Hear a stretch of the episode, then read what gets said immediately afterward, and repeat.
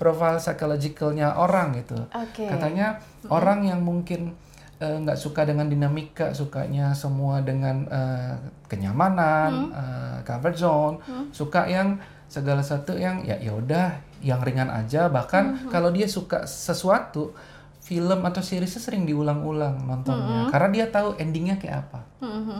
Nah, terus kalau orang yang katanya suka dengan tantangan, challenge, dinamika, tadi itu nonton tertariknya dengan yang twisted dan segala macam. Oke. Itu sebenarnya saya mau ngarahin, saya tuh suka yang begitu tuh. Unpredictable, makanya ya, ya, ya, ya, ya, itu juga yang sebenarnya jadi eh, sering jadi mindset ngelatih Hmm, saya bahwa bro hidup itu kadang-kadang tidak sejalan dengan ekspektasimu. Yes, jadi betul sekali. Hmm, kamu harus siap ngadepin dinamika apa yang terjadi di depan. Bincang bersama Hai semua listeners, Anda sedang mendengarkan podcast Bincang Bersama dan di episode kali ini bersama saya Maria Delsa.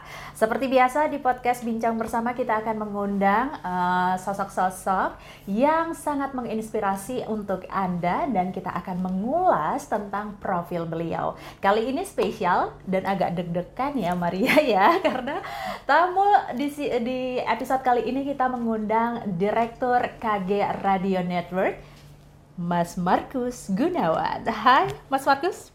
Ya. Halo Mbak Maria. Oke, Apa Mas. kabar? Baik sekali. Mas Markus ini adalah salah satu em, direktur termuda under 40 ya, Mas Markus. Berapa usianya? 36. Beda, cuman beda 6 tahun sama Maria. Oh, gitu Oke, ya. berarti bisa dipanggil kakak aja nggak sih? Boleh. Mas Markus ini adalah salah satu bos Maria di KG Radio Network yang sangat nyentrik. Sepatunya setiap hari beda-beda, warnanya juga nyentrik. Ini kenapa sih Mas Markus eh, emang punya gaya khas yang nyentrik seperti ini atau gimana? Eh, kalau ditanya apakah punya gaya yang nyentrik, mungkin bisa dibilang iya. Karena kalau buat saya gini, eh, hidup itu kan harus dijalanin dengan apa yang kita suka. One of Yes. my passion itu juga salah satunya mengkoleksi sneakers. Dan eh, mengenai pilihan warna sneakers, saya tuh selalu punya filosofi. Udah mulai langsung Oke, filosofi nih, Mbak Maria. aduh, sepatu aja ada si Ada filosofinya. Oke, Iya, silahkan. karena saya percaya saat kita memutuskan sepatu yang baik, karena sepatu itu yang bantu kita terus melangkah kan dalam hidup. Oke. Nah, semoga pilihan atas sepatu sendiri itu bantu menginternalisasi ke diri saya supaya ya itu saya berjalan ke arah sesuatu yang baik. Makanya harus dipilih sepatu yang baik. Pastinya harus nyaman. Ya karena maunya kan dalam dalam hidup juga ngejalanin nyaman. Lalu kenapa terkesan nyentrik atau berwarna? Karena saya lebih suka ngejalanin hidup tuh yang berwarna. Jadi penuh dengan dinamika gitu ya. Walaupun kenyataannya dinamika itu tidak selamanya eh, enak dijalanin. Naik turun tapi, ya. Iya, tapi itu yang bikin berwarna dan bikin kita belajar banyak hal. Oke. Panjang ya ngomongin warna sepatu. Ngomongin warna sepatu aja filosofinya panjang sekali. Mungkin ini adalah dasar yang mengantarkan Mas Markus hingga menjadi direktur KG Radio Network di usia yang muda, menangani uh, be- beberapa radio dengan segmen yang berbeda, Ya. Sonora, Smart FM, dan juga Motion yang ada di beberapa kota di Indonesia juga, Mas Markus. Sebelum Ya. kita masuk ke sana, aku pengen tahu deh masa kecilnya Mas Markus nih seperti apa? Mungkin bisa di sharing dulu. Oke. Apakah zaman dulu juga suka main layangan? Oke. Kayaknya masa kecilnya common ya kayak anak-anak kecil lainnya yang pastinya ya main keluar, kegiatan outdoor ini yang sekarang kayaknya eh, sangat dirindukan ya. Sekarang dengan perkembangan teknologi kayaknya udah jarang. Cuma zaman kalau dulu udah ada lato-lato belum mas?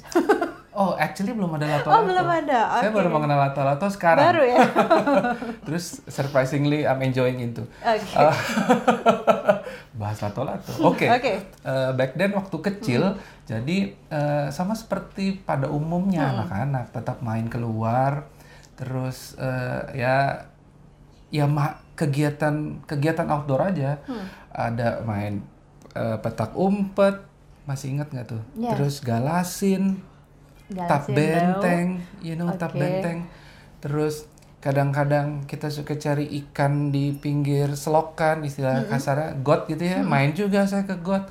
Hujan-hujanan, Mm. main lumpur, ya kayaknya sama aja sama anak-anak yang lain ya. Oke. Kira-kira gitu.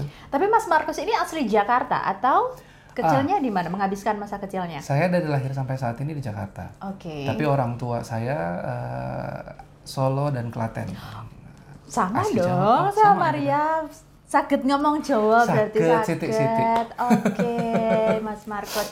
Berarti kalau kita ngomongin edukasi pendidikan nih, Mas Markus berarti dari kecil sekolah di Jakarta atau menempuh pendidikannya di mana? Oke, dari kecil tuh saya sekolah di Jakarta. SD saya SD negeri, SMP saya SMP negeri, SMA saya SMA negeri, kuliah juga kampusnya di kampus negeri. Kira-kira gitu. Sampailah saya masuk ke Corporate Kompas Gramedia. Oke, nah ini kita sudah mulai masuk ya, di mana karier Mas Markus ini dimulai hingga saat ini. Mungkin bisa berbagi kepada small listeners, ini adalah sebuah kisah inspirasi bahwa uh, pasti mulainya nggak langsung jadi direktur dong ya, mulainya dari bawah banget. Bisa di- diceritakan Mas Markus? Definitely kalau ngomong uh, masuk tiba-tiba jadi direktur karena kebetulan saya juga karyawan ya sama kayak Mbak Maria juga di Kompas Gramedia ini. Jadi eh, mungkin sebelum masuk ke saya masuk ke eh, dunia profesional gitu ya, saya lulus dari Universitas Indonesia. Eh, waktu itu di wisudanya itu di tanggal 29 eh sorry tanggal 29 atau 30 Agustus saya lupa. Terus saya masuk ke Kompas Gramedia 1 Septembernya. Oke. Kira-kira seperti itu. Nah, terus per 1 September saya masuk di korporat waktu itu, Mbak. Jadi fungsinya adalah di corporate strategi manajemen yang ngurusin strategi di corporate Kompas Gramedia. Di mana scoop scoop areanya itu semua pilar yang ada di Kompas Gramedia. Kira-kira perannya gitu. Perannya adalah membantu CEO untuk mendefine eh, formulasi bisnis, lalu membuat perencanaan strategis dalam bentuk roadmap, strategi map, lalu kita bangun alignmentnya atau keselarasannya dengan seluruh unit sehingga kita bisa eksekusi itu strategi. Karena kan kalau ngomongin strategi kan kadang-kadang strategi indah hanya sekedar tulisan tapi tidak dilakukan. Nah peran kami juga setelah dilakukan membantu monitoring dan evaluasi. Kira-kira seperti itu. Untuk terus kasih eh, feeding ke CEO yang ada di Kompas Gramedia berangkat dari 2008 posisinya seperti itu. Lalu berjalannya waktu eh, sampai di saya di tahun 2016an kan eh, Kompas Gramedia melakukan quote unquote tuh pilarisasi Mbak Maria. dibagi ke dalam bahwa semua lini bisnis yang ada di Kompas Gramedia mulai dibagi ke dalam pilar media, pilar retail publishing, hospitality and services, lalu ada manufacturing, uh, ada juga education, bahkan ada uh, event convention yang di Andra itu. Nah, di momen itu kebetulan saya dipercaya sama CEO Kompas Gramedia, ditunjuk nih, ditambahin kepercayaannya untuk merangkap Uh, selain waktu itu saya memimpin corporate strategy management, saya juga merangkap untuk memimpin fungsi strategi yang ada di pilar media. Berangkatnya seperti itu. Sampai uh, di akhir 2019 CEO KG Media, CEO pilar KG Media kembali mempercayakan saya untuk uh, masuk ke radio. Ya, bantu-bantu di radio inilah. Makanya per 2020 akhirnya saya dipercaya untuk memimpin KG Radio Network. Kira-kira uh, long story shortnya gitu. Ya, sebuah perjalanan yang nggak mudah juga Nggak untuk mudah. Mas Markus ya, sebuah prestasi yang bisa uh, dibanggakan dari sosok Mas Markus ini. Nah, kalau kita ngomongin strategi Mas Markus, memegang tiga radio dengan segmentasi berbeda, apalagi di daerah-daerah juga Ya. ada. Strateginya apa sih Mas Markus dalam uh, menangani tiga radio ini? Apalagi Mas Markus kan usianya masih sangat muda sekali. Uh, Tim-timnya Mas Markus ada yang lebih senior lagi dari Mas Markus. Nah, ini bagaimana strateginya Mas Markus? Oke, eh, ini pertanyaan yang sangat menarik. Terima kasih dan sebenarnya untuk dijawab mungkin panjang ya waktunya ya, nggak bisa sesingkat ini. Tapi saya coba ngebuat ini menjadi lebih singkat. Betul. Eh, saat pertama kali dipercaya oleh CEO yang ada di kepala saya pasti selalu ya eh, ada sisi insecurity-nya. Pertama karena ini juga pertanyaan yang saya sampaikan waktu itu ke Mas Andi Budiman selaku CEO KG Media. Kenapa percayakan saya? Kenapa saya yang dipilih? Nah, waktu itu eh, salah satu jawabannya, jawabannya saya panjang. Kita waktu itu sampai ada salah satu eh, session gitu ya, sambil ngopi cukup panjang. Cuma singkatnya adalah eh, saya percaya kamu itu bisa quote unquote uh, masuk ke lingkungan yang baru dan beradaptasi dengan uh, orang-orang baru. Dan dia percaya kan kuncinya itu masalah komunikasi. Katanya sih dia believe gitu. Harusnya kamu bisa nih berkomunikasi di sana untuk uh, coba masuk dan memimpin. Sama kedua uh, dia juga menyampaikan kamu tipe orang yang mau belajar. Kan kuncinya apa pun bidang tinggal berangkat dari willingness kita dulu kan. Dan itu memang selalu jadi pegangan saya dulu, Mbak. Uh, never say never untuk bilang oh, kayaknya saya nggak bisa. Mungkin keraguan itu muncul tapi diawali dengan ya mungkin saya sekarang nggak bisa karena saya potret uh, strength weakness saya saat ini seperti ini. Tapi saya cuma satu hal yang terus saya sadari manusia itu benar the sky is the limit. PR -nya tinggal di kita benar masih ada weaknessnya. Kan optionnya weaknessnya mau dijadiin apa nih? Threat doang atau opportunity buat kita growing. Nah dimulai strateginya adalah saya petain dulu kira-kira untuk saya masuk konteksnya kayak apa. Lalu saya coba potret uh, KG Radio Network itu seperti apa. Dan sebelum sampai ke strategi detail mengenai bisnis satu hal yang harus saya bangun adalah apa pun itu mbak kan saya ini kayak orang luar yang masuk ke sebuah ekosistem Yes, betul. jadi eh, saya harus punya willingness to learn. To learn-nya siapa? Timnya. Poinnya itu. Walaupun mungkin some people say kamu pimpinan, kamu punya authority untuk semua mau harus nurut sama Yes, saya. betul, betul. Tapi satu hal yang saya pahami bahwa eh, se- saya saya juga harus sampaikan. Hmm. I'm not expert in radio, tapi saya harus masuk ke sini. Hmm. Saya yakin teman-teman yang saat itu di 2020 ada di radio adalah mereka yang expert di sana dan sangat passionate ngejalanin perannya. So that's why I have to learn from them. Hmm. Nah, untuk bisa belajar da- dari mereka, saya juga harus making connection. Nomor satu saya harus making connection dengan mereka, eh, ngebangun komunikasi sampai akhirnya di titik, oh iya, saya masuk bagian dari mereka dan mereka menerima saya menjadi bagian eh, dari mereka. Perjalanan dengan waktu, memang benar saya tiba-tiba nggak bisa yang bisa bilang harusnya A, B, C, D, E, no, sama. Kita coba reviewnya, saya masuknya adalah ke teman-teman tuh kita sama-sama potret yuk. So far KG Radio tuh kayak apa? Strength weakness gini, ada opportunity threat di luar. Nah, itu sebenarnya saya lagi coba nularin kerangka dan mindset berpikir Hmm. bahwa eh, saat kita harus menjalankan sebuah bisnis jalannya seperti ini loh. Nah, kalau tadi berbicara strategi, strategi pendekatan itu, mindset berpikir strategis itu yang coba saya tularin ke seluruh eh, jajaran manajemen dan berangkatnya saya memang eh, bertahap di setiap pilar. Dari pastinya kan saya punya layer di bawah saya, layer di bawah saya punya layer di bawah lagi, bahkan sampai ke teman-teman yang ada di pelaksana atau di operation. Nah, pendekatan berikut yang saya lakukan adalah eh, mungkin kalau di awal sangat bisa ya Mbak untuk tiba-tiba gini. Saya cuma mau dapat report dari layer di bawah saya. Tapi yang saya lakukan, eh, saya harus ikut hadir di meeting detail operation di setiap fungsi yang ada di KG Radio. Oke. Tujuannya satu, saya ingin mengenal tidak hanya tim tapi apa yang mereka kerjakan sekaligus mapping bersama. Selain itu, di situ kan juga jadi ajang untuk kita bisa discuss. Kadang-kadang kan ini yang sering terjadi ya. Hmm. ABS yuk, tahu ABS nggak? Asal bawa senang. So everything is good, everything is done, no problem with our function. Kadang-kadang kan itu yang banyak mungkin ada ada informasi yang seharusnya strategis dan kritikal tapi tidak terekskalasi Hmm. ya dan momen itu yang justru saya bangun untuk supaya komunikasi ini borderless. Betul kita harus respect namanya organisasi. Tapi buat saya kalau ada sesuatu yang sifatnya kritikal dan juga uh, urgent ya yang memang harus kita solve sama-sama itu harus terkomunikasi dengan baik. Nah itu juga sarananya sih seperti itu. Uh, ya kira-kira kalau diambil conclusion kesimpulannya saya harus bangun komunikasi pertama. Lalu saya coba harus mengenal semua tim untuk sama-sama kita mapping bareng-bareng.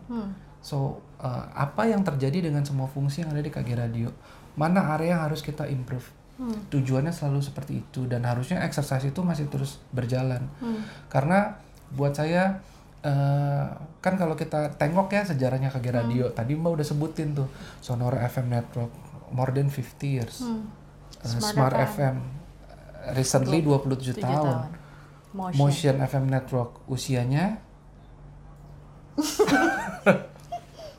udah udah udah belasan tahun. Iya. kira-kira seperti itu. Nah pasti kan juga ada histori baik yang sudah terjadi. Nah kadang-kadang kan ini nggak tahu ya manusia kan kadang-kadang tempatnya untuk bisa ngebangun pride. Maksud saya gini udah 51 tahun loh kami sudah survive. Terus ngapain? Kita juga the biggest in the market. Iya, Nah, betul. ini juga yang selalu saya coba tanamkan. Strategi untuk merimain ke teman-teman bahwa uh, goalsnya sebuah organisasi yang baik kan yang terus sustain ya. Untuk bisa sustain kan PR-nya seperti tema ulang tahunnya Smart Tangguh harus dan tangguh menjadi dan, pemenang. menjadi pemenang. Tangguh maksudnya berjalannya waktu. Uh, ini saya sekalian flashback ya. Saya masuk 2020 Januari, Yes, bulan itu April pandemi jedar. Posisi pandemi. Nah, ini Exactly. bagaimana? Itu dia. Jadi panjang nih ngomongin strategi banyak tadi. Definisi strategi bisnisnya udah disusun banyak sekali. Tapi kenyataannya kita harus beradaptasi. Ya, radio bener-bener berdarah-darah di tahun itu, Mas Markus. Langsung begini loh saya. Cuma kan PR-nya gini, apakah kita mau menyerah dengan keadaan? yes. Tapi PR-nya berikutnya adalah ya so what, apa yang harus kita lakukan. Nah, itu eh, kembali lewat komunikasi, saya juga harus terbuka. Nah, saya selalu menerapkan bahwa saya nggak tahu ini mungkin apakah prinsip yang disukai. Saya harus eh, secara clear mengkomunikasikan apa yang terjadi sama perusahaan ini. Hmm. Mungkin beberapa manajemen akan sedikit menentang, nggak semua hal harus kamu info. Tapi memang saya ngejaga hal yang harus saya sampaikan dan tidak. Tapi pada prinsipnya semua orang yang ada di perusahaan ini harus tahu conditionnya kayak apa. Mungkin tidak harus exact, tapi harus tahu conditionnya. Karena saya menganalogikan saat saya memimpin sebuah perusahaan, saya itu seperti nahkoda yang ada di dalam perahu Hmm. kita semua ini satu tim yang ada di perahu. Mungkin saya nakodanya, tapi anak buah kapal ini akan menggerakkan perahu ini. Yes. Kita akan terus berlayar walaupun ada badai besar. Apa yang harus kita lakukan? Nggak pakai oleng ya? Nggak pakai oleng. Oleng dikit boleh, tapi kita balikin. Oke. Kira-kira eh, gambarannya seperti itu. Dan itu pun yang kan jadi balik lagi ke kata kuncinya strateginya apa sih? Jadi harus ngebangun komunikasi yang clear. Dari komunikasi yang clear tadi kita define sama-sama dan harus melibatkan semua. Saya itu nggak mau yang bahwa ini adalah strategi yang turunnya dari pikiran saya. Hmm. Karena saya percaya organisasi ini kumpulan dari banyak kepala dan banyak pikiran dan banyak pengalaman. Justru semakin banyak kita brainstorming, jangan-jangan hasanah kita mengenai cara melihat suatu eh, permasalahan ataupun isu yang harus dicari solusinya akan lebih baik saat lebih banyak kepala yang memikirkan kan ya. Yes. Kira-kira seperti itu. Apalagi saya pun menyadari manusia itu juga ada limitnya. Ada blind spot yang kita nggak bisa lihat. Jangan-jangan saya nggak bisa lihat isu ini, tapi Mbak Maria bisa. Karena Mbak Maria daily ada di activity itu dan Mbak Maria melihat ini ada sifatnya critical nih, ini sifatnya strategis. Sampaiin ke Yes. saya untuk kita cari yuk eh, jalan keluarnya begitu. Yes, itu tadi makanya Mas Markus juga salah satu strateginya adalah langsung terjun ke lapangan ya, cek-cek sama penyiar, sama orang operator atau SM juga seperti itu ya Mas Markus. Nah, kalau bisa dibilang eh, ini adalah sebuah pekerjaan yang stressful banget ya pasti ya Mas Markus, apalagi di ibu kota ya. Nah, Mas Markus ada cara nggak sih untuk merilis stresnya Mas Markus ini? Biasanya weekend ngapain sih Mas Markus? Wow. Hobinya apa nih Mas Markus? Oke, eh, eh, kalau tadi ditanya ini stressful, kok saya cuma meyakini ya kayaknya tidak ada pekerjaan yang tidak membuat stres. Karena gini, itu jadi sebuah indicator, indicator untuk se- saya selalu mengamininya gini. Eh, saat pekerjaan itu membuat kamu stres, kan tandanya ada sebuah pressure tertentu sama Yes, kita ya dalam menjalani pekerjaan. Means kita satu memang bekerjanya jadi iya karena kar- karena kita memang passionate dan mau ngerjain itu.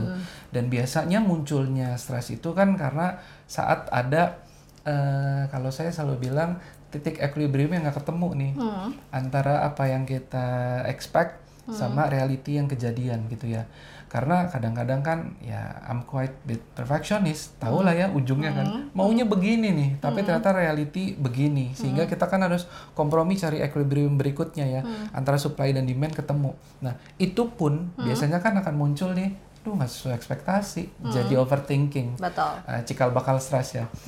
Uh, cuma makin ke makin ke sini, makin ke sini uh, saya mencoba memaknai bahwa ya inilah hidup. Kadang-kadang pilihan itu ada di kita. Bener, mungkin kita ada sisi kecewanya. Tapi apakah kita mau terus berlarut ini menjadi stres yang jadinya mempengaruhi productivity kita? Kok kayaknya enggak ya. Kita tinggal memahaminya bahwa saya suka tuh quotes mbak. Banyak jalan menuju Roma. Oke ngerjain satu mungkin nggak bisa. Jangan-jangan kita harus review. Jangan-jangan harus pakai cara yang lain ya ngerjainnya seperti itu. Itu berangkat dari mindset yang coba saya bangun nih sama diri saya. Bahwa kadang-kadang hidup tidak berjalan sesuai rencana. So that's why ada yang namanya siklus PDCA plan do check act maunya kan hidup ya plan do, plan do, plan do karena everything is good. Tapi harus ada check act-nya. Somehow tidak berjalan sesuai rencana. Yang salah apa nih? Caranya atau kita harus diskusi pendekatan lainnya untuk ada action berikutnya. Nah, panjang dulu nih masuk ke mindset. Berangkat dari mindset lalu stress release-nya kayak apa? Saya tuh lagi suka eh, mengenai konsep mindfulness Oke. ya konsep mindfulness yang mungkin kalau teman-teman coba uh, sekarang searching gitu ya mindfulness. Jadi kita coba me- memahami mengenai keberadaan kita. Salah satu keberadaannya tadi bahwa kadang-kadang hidup itu kan uh, kayak ada ini mbak. Kalau saya mengamininya ada hal yang bisa kita kontrol ada yang hal yang tidak bisa kita Yes, kontrol betul. kalau tadi eh, apa indicator stressful itu muncul atas apa yang bisa kita kontrol just do by your own authority. Bisa kamu lakukan apa just improving. Tapi kalau ada yang tidak bisa kita kontrol eh, awalnya dari yang sangat stressful ujungnya saya oke eh, saya akan let it go karena saya nggak bisa kontrol di situ. Lebih baik saya fokus dengan sesuatu yang bisa kita kontrol kira-kira eh, mindset itu yang lagi sering saya bangun. Sehingga eh, saya suka yoga pendekatan mindful Oke, itu yoga. supaya ya. Jadi yoga kan supaya satu bisa meditating. Eh, ya sama ke- kembali mengenal diri. Ini saya jadi promosi kegiatan yoga ya. I'm not yogis tapi Oke. saya suka yoga karena pendekatannya itu Mbak Maria. Eh, saya jadi bisa mengenal diri saya bisa ambil waktu buat saya. Even saya sering ngelakuin segala sesuatu nih misalnya ada berita nggak enak manusiawi ya saya biasanya ambil tiga napas Oke. satu napas mbak tarik dua tarik tiga dan dirasain napasnya tensimu pasti tidak sepumping itu Oke. kira-kira itu Lebih relax ya. lebih relax betul Yes. sama kalau tadi ngomongin hobi eh, ini hobi yang sempat vakum tapi sedang bangkit lagi. Oke, apa itu? Eh, sebelum pandemi itu saya eh, cinta sekali dengan lari.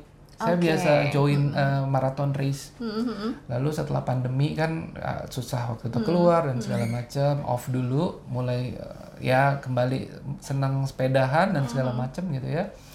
Nah di luar itu saya tuh senang musik, jadi ya dengerin musik yang saya suka. Apa ini musiknya? Genrenya apa, Mas? Dangdut? Ah, ah, ngomongin genre, saya tuh Oke. sebenarnya suka semua semua hampir suka semua genre. Semua suka, Karena oke. buat saya semua tuh ada eh, menariknya masing-masing gitu ya.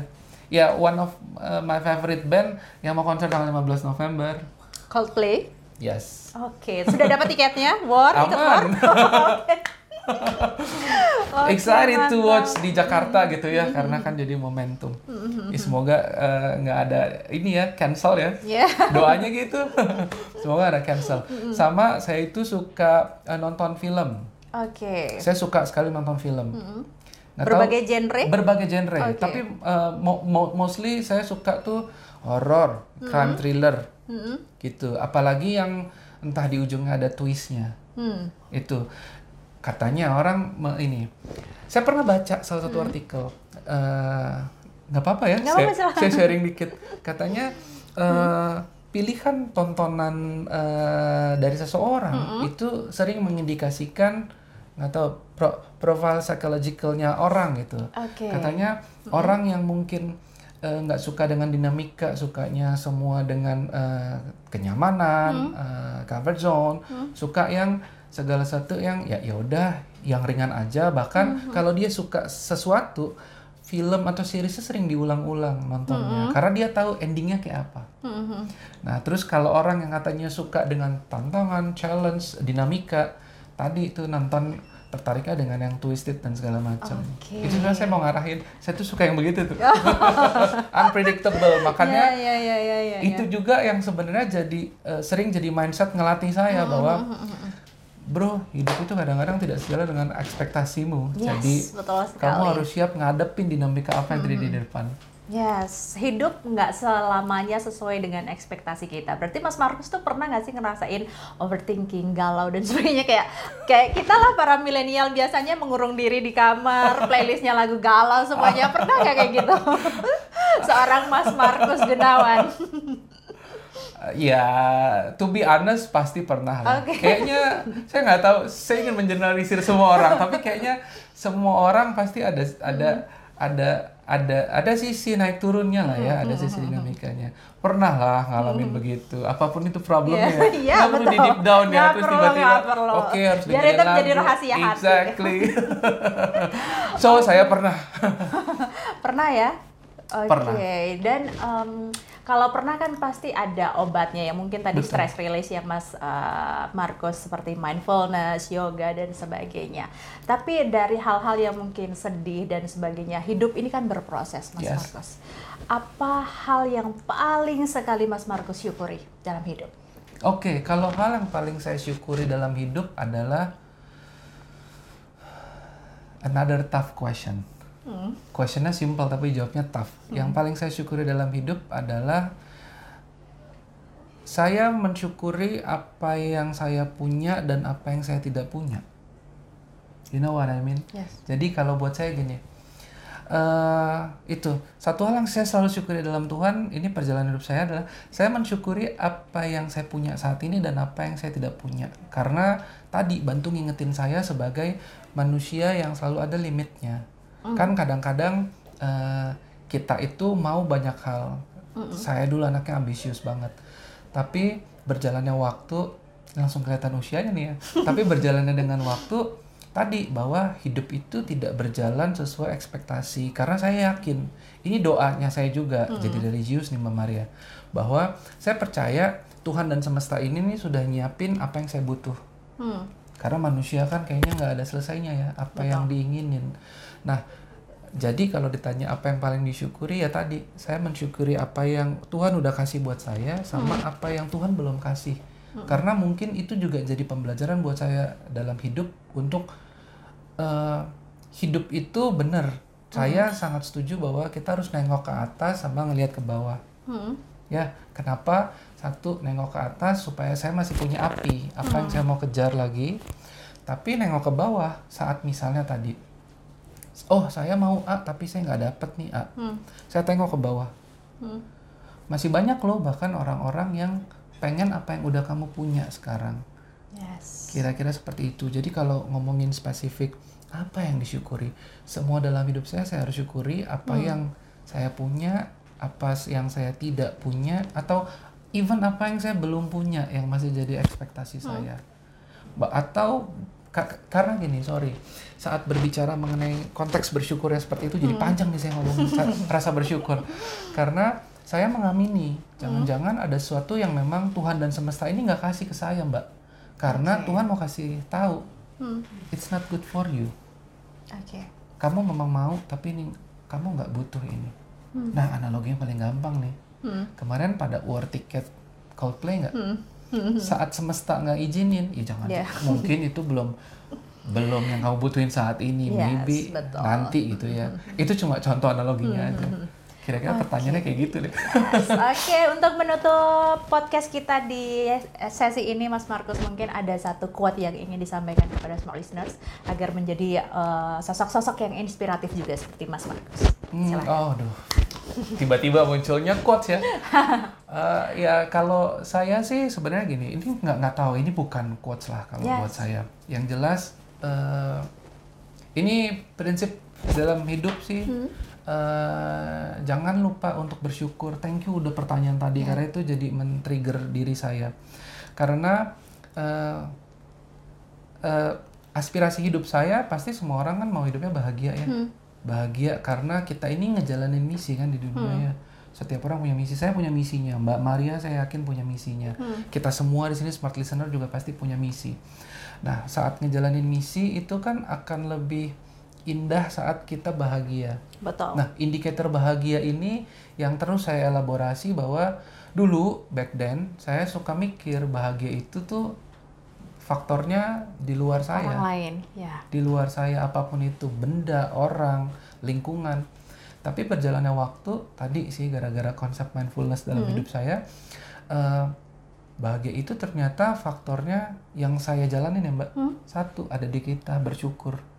Mensyukuri atas tadi balik ke Yang statement kita saya. punya dan yang kita yang punya yang belum kita punya. dan yang tidak punya Hmm. supaya jadi apa pun yang harus kita jalanin ke depan kita bisa jalanin itu dengan hati yang gembira karena hati yang gembira adalah obat katanya sih begitu Iya. tantangan apa pun yang harus dilakukan di dirinya saya tuh juga jadi siap untuk menghadapi apa pun walaupun saya nggak tahu ke depan hasilnya kayak apa panjang ya kamu minta quotes Oke Mas Markus, terima kasih sudah mau berbagi kepada semua listeners di podcast Bincang Bersama episode kali ini. Semoga uh, kisah dan juga cerita inspirasi dari Mas Markus ini bisa menginspirasi Anda sekalian. Akhirnya saya Maria Delsa dan Mas Markus Gunawan pamit dari podcast Bincang Bersama.